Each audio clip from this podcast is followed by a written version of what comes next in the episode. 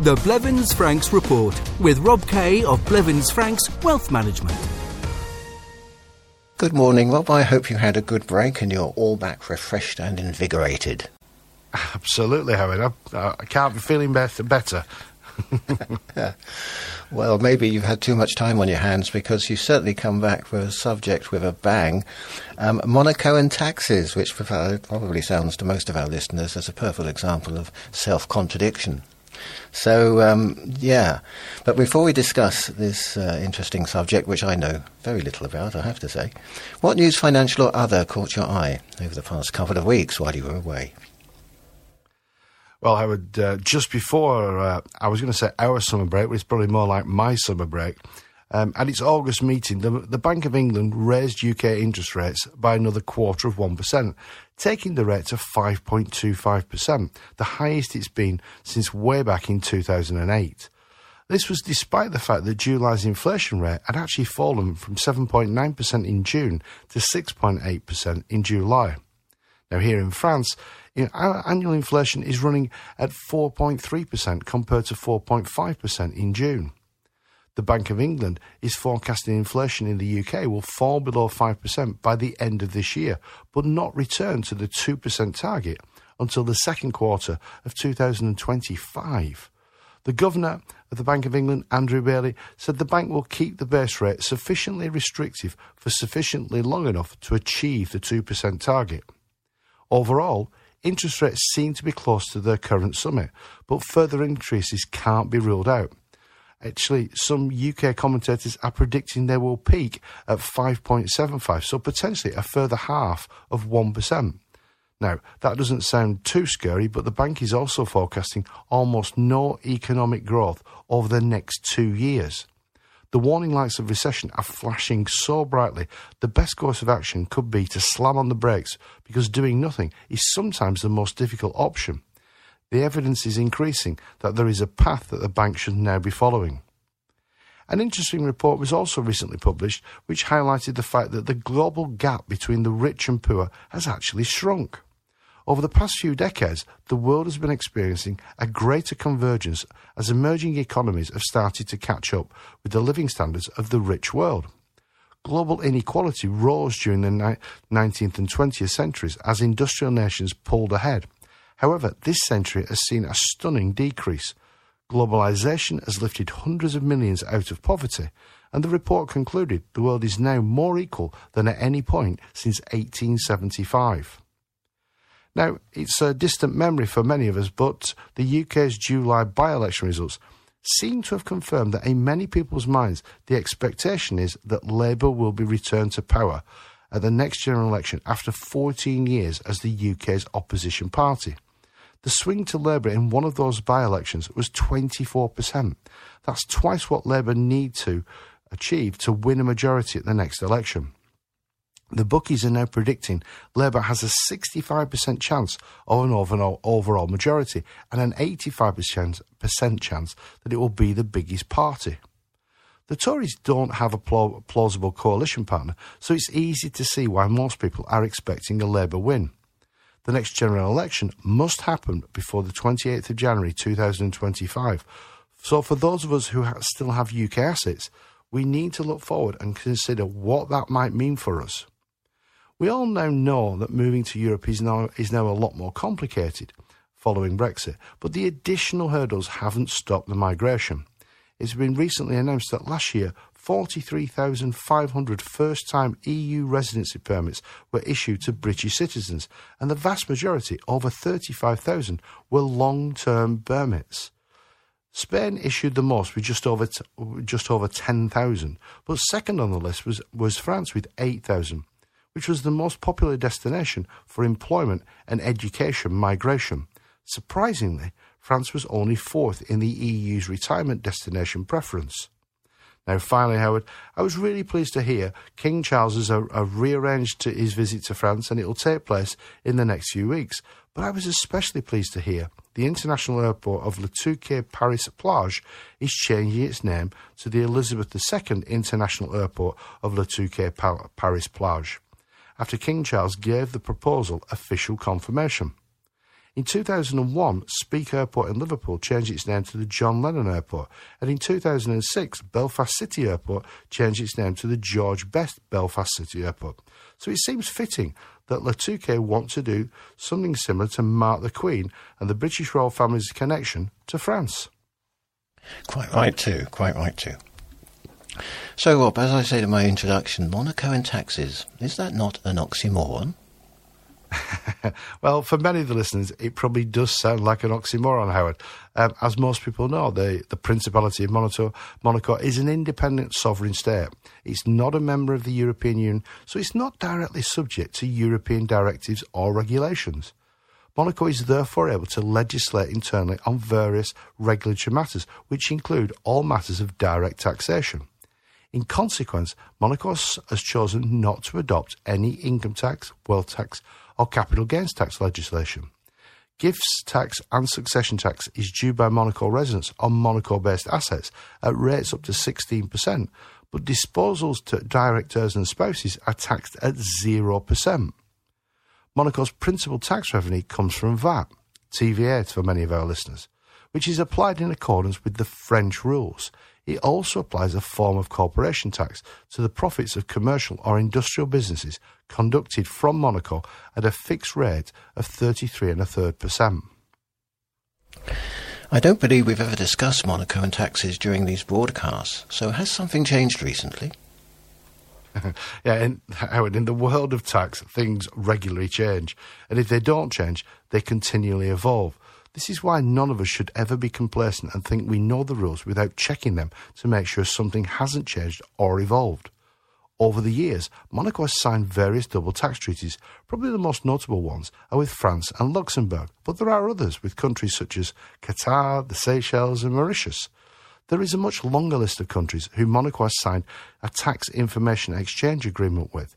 And to illustrate just how frequently things change, Monaco has signed numerous tax information exchange agreements with the OECD, the Organisation for Economic Cooperation and Development.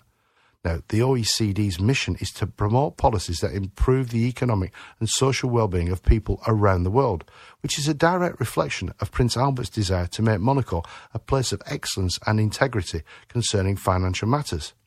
What has changed recently well, to be more precise, what was ratified recently is Monaco has entered into a double tax treaty with Malta. The provisional agreement was signed way back in 2018, and technically it came into force in May 2019, but it has now been ratified. Does this have a special significance for our listeners? Um, for any of the listeners who do business between Monaco and Malta, this is an important development because Malta will no longer withhold tax when making payments to Monaco residents. This is especially important for, for Monaco residents who have transferred their UK pensions to Malta based QROPs or those who have established Malta based QNUPs. Malta based pension companies will no longer withhold tax at source, which will mean their income payments should increase by 33%, simply because Malta will no longer be withholding tax. Now, before my pocket starts vibrating with people rushing to transfer their pensions, we need to remember Monaco is outside the EU, so you, if you have a UK pension and you live in Monaco, transferring your UK pension to Malta will mean you'll run into the UK's overseas transfer tax charge. But for some people, the overseas transfer charge is not a deal breaker because financially it might be cheaper to pay that rather than paying UK income tax, or especially now Malta won't be withholding tax at source. Earlier you said Monaco residents don't pay Monaco succession tax. What about UK inheritance tax? Um, they don't pay succession tax if their assets pass to their spouse or to their children, Howard. If, if the beneficiary is someone else, they, they will have to pay that 16% tax charge I, I mentioned. But if they have UK assets, those UK assets are also liable to UK inheritance tax. And despite what lots of people seem to think, UK inheritance tax is not restricted to UK property it's charged against all UK situated assets, including, in certain circumstances, UK private pensions, which is why quite a few listeners have chosen to move their UK pensions out of the UK. In the UK, inheritance tax is paid by the estate of the deceased before the beneficiaries can get their hands on their inheritance. There is an allowance which means no tax is paid on the first 325,000, but after that any excess is hit with a 40% tax charge. We shouldn't forget, this allowance has been frozen at the current level since way back in 2009. In 2015, the residence nil rate band, more commonly known as the main residence band, was introduced. This is an additional allowance that can be received in addition to the inheritance tax allowance, but it's only applicable, as the name suggests, if you pass on a main residence to your children. So if you're living in Monaco, your main residence can't be in the UK. So this this additional allowance doesn't exist; it vanishes.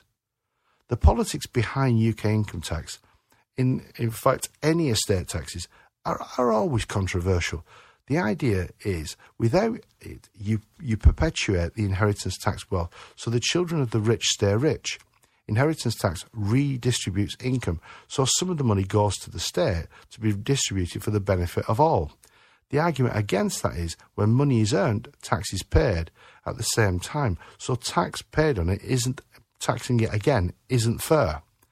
After years of rocketing property prices in the UK, more and more people are being caught by inheritance tax, and those numbers will continue to grow despite the fact that just at the moment UK prices or property prices seem to be reducing. And that's because inheritance tax, the inheritance tax threshold, is frozen until April 2028. Whatever your political views, inheritance tax is a financial fact which can cost your nearest and dearest hundreds of thousands when you die. More than £7 billion of inheritance tax was handed over to HMRC in the last year alone. Do similar rules apply to French assets, and does French succession law apply? Yeah, lots of foreign nationals who are Monaco residents have properties in the Alpes Maritimes and in the Var. But in my experience, not that many have other French assets beyond maybe having a French bank account, which is also not really required because French expenses can be serviced by or from a Monaco account. Unless Monaco residents have made specific arrangements, when they die, the value of their French property will be liable to French succession tax. I suppose the easiest way to think about property and where it's taxable or where its tax liability sits is where are its foundations. Obviously, a French property has its foundations sunk into French soil. So, as regular listeners will know, when you die, the property will be subject to French succession tax, which is driven by French succession law. Now, unless we make specific arrangements, French succession law applies. The law dictates who the property passes to and therefore what succession tax is paid. If a tontine clause was inserted into the compromis de vente, the deceased share can pass to the spouse, but when he or she dies, more succession tax than needs to will probably be paid. If it's your kids who inherit, their tax liability starts at 5% and it can rise to as much as 45%. If siblings inherit, they can pay up to 45%. And as happened to a new client recently, if there's no blood relationship, the tax bill can be as much as 60%. And that applies to stepchildren if you've not adopted them. There are things that can be done to mitigate the eventual tax bill, but the potential scenarios need to be considered when you buy, or the French taxman could be the biggest recipient when you die. As lots of Monaco residents have properties in France, what is the situation with capital gains tax? Um, like most countries, France will potentially seek to apply capital gains tax when the French asset or any French asset is sold. I say potentially because the giveaway is in the name. Tax is applied to the gains you make. The French taxman, like most tax authorities, doesn't tax your original capital when you sell. Now, that's mainly because it's been taxed while you've owned the property through taxe d'habitation or taxe foncière. We shouldn't forget a Monaco resident or, a Monaco resident's French property is the maison secondaire, so taxe d'habitation will still be payable. In comparison to lots of other countries, France has quite amenable tax, tax uh, capital gains tax rules. After you've owned a French maison secondaire for more than five years, France then starts to apply a discount, and you only pay tax and social charges on a reducing percentage of the gain that you realise. From a tax perspective, after 22 years, all your tax liabilities will have tapered away, and after 30 years, there will be no social charge liabilities. If you do sell, while there's a tax and social charge liability, the tax rate will be a flat 19%, and the social charge is 17.2%. Potentially, the tax charge can be slightly higher because, depending on how much profit you realise, France applies a surtax, which increases the tax charge potentially by a further 6%, taking the maximum rate from 19 to 25%. So, vice versa, do Monaco residents potentially have a liability to wealth tax if they own a French property? yeah, unfortunately, France taxes foreign owners just as it uh, just as it does its own residents when it comes to Impôt sur la Fortune Immobilier, IFI. And of course, because the property isn't our main residence, the 30% main residence home abatement doesn't apply. The nil rate band is, is 1.3 million euros, so above that value, wealth tax is payable in bands, starting at 0.5% and gradually increasing up to 1.5%, dependent on the value of the property. Your requirement is to declare the market value of your property as at the 1st of January. But as one person I spoke to this week had discovered, if you underdeclare or you just don't make a declaration, the chicken will the chickens will come home to roost eventually when you sell the property because the sale will uncover the property's true value and back taxes will then be payable, as well as potential fines and penalties, which was why the lady I spoke to this week actually called me. Under declaring or not declaring property value is an issue that is particularly high on the FISC to do list at the moment. It isn't an old wives' tale that the taxman is using helicopters to see what's behind those high boundary walls. And the FISC are also not adverse to paying neighbours when they tip the taxman off about their neighbours' property developments, which have increased the property values. Monaco registered cars are currently a particular magnet for French tax officials, and they become even more in- enticing when those cars are parked on the driveways of properties way down in the Var and even further afield in deepest, darkest Provence. So, moving to Monaco and having to consider tax isn't an oxymoron. um, much is made and written about Monaco and taxes, Howard, and we certainly can't ignore the fact that Monaco residents enjoy, let's call it, preferential local tax treatment. But there are many other aspects that need to be considered. As you would expect, a regular topic for discussion with numerous clients is financially, would we be better off moving to Monaco? And I must tell you, more frequently than you would probably expect, the answer is no. You won't pay Monaco income tax, but overall, you won't be any better off financially. If you want to buy a one bedroom apartment in Monaco, it can cost you a couple of million euros, whereas the same apartment in Menton, Beausoleil, or Cap d'Ail will cost you a fraction of the cost. If you choose to rent, rental costs in Monaco are at least four times what you would pay just a short distance outside. There are also always unintended or unexpected costs. An important issue for many of our older listeners is healthcare. I will never forget speaking to a couple quite a few years ago now. The gentleman had been something of a regular on British TV in the 70s and 80s when he and his wife moved to Monaco. But over the years, as their rental income costs gradually increased, they gradually moved further and further down the building they were occupying. After initially renting an apartment on the upper floor with a great view, by the time I came to meet them, they'd actually moved down to the ground floor with a view of the car park entrance. We discussed their situation, what they wanted, and most importantly to them, what their priorities were. And that couple moved a couple of kilometres into France and found a lifestyle that suited them, and financially, they were actually much better off. We should never forget, Howard, when we move to a different country, whether that's to Monaco or France or any other country, that move needs to be planned, and our finances, before, during, and after the move, need to be carefully considered and blended into that overall plan. Now, if you'd like to discuss your financial arrangements and make sure they're good, a good fit for where you're living, and maybe more importantly, how you want to live, speak to one of our Blevins Franks partners. An initial meeting is, is always complimentary, so to arrange a discussion, call our central telephone number, which is 0493 001780. That's 0493 001780. And if our Monaco office is more convenient for you, you can contact our Monaco office.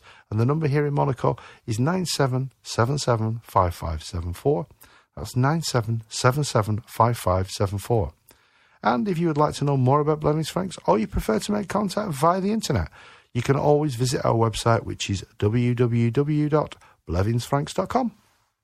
Thank you, Rob. I particularly like when you have one of those stories that you can tell about people you know, it brings real life in, into the conversation.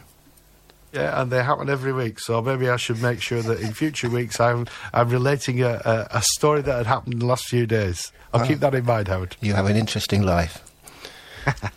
Thank you very much, Howard. Have a great week. I'll speak to you next week. Thank you. Cheers. Bye. The Blevins Franks Report. If you would like more information on any of the topics discussed in this programme, contact your local Blevins Franks office on 0493 1780 or riviera at blevinsfranks.com. Focusing on the big picture. At Blevins Franks, our financial advisors take a holistic approach. We get to know our clients, your family situation and objectives, and our integrated advice covers tax and estate planning, savings and investments, and pensions. We aim to consolidate many of your assets, keeping things simple for you and your family and heirs. Get in touch with your local Blevins Franks advisors today. Visit blevinsfranks.com. That's blevinsfranks.com.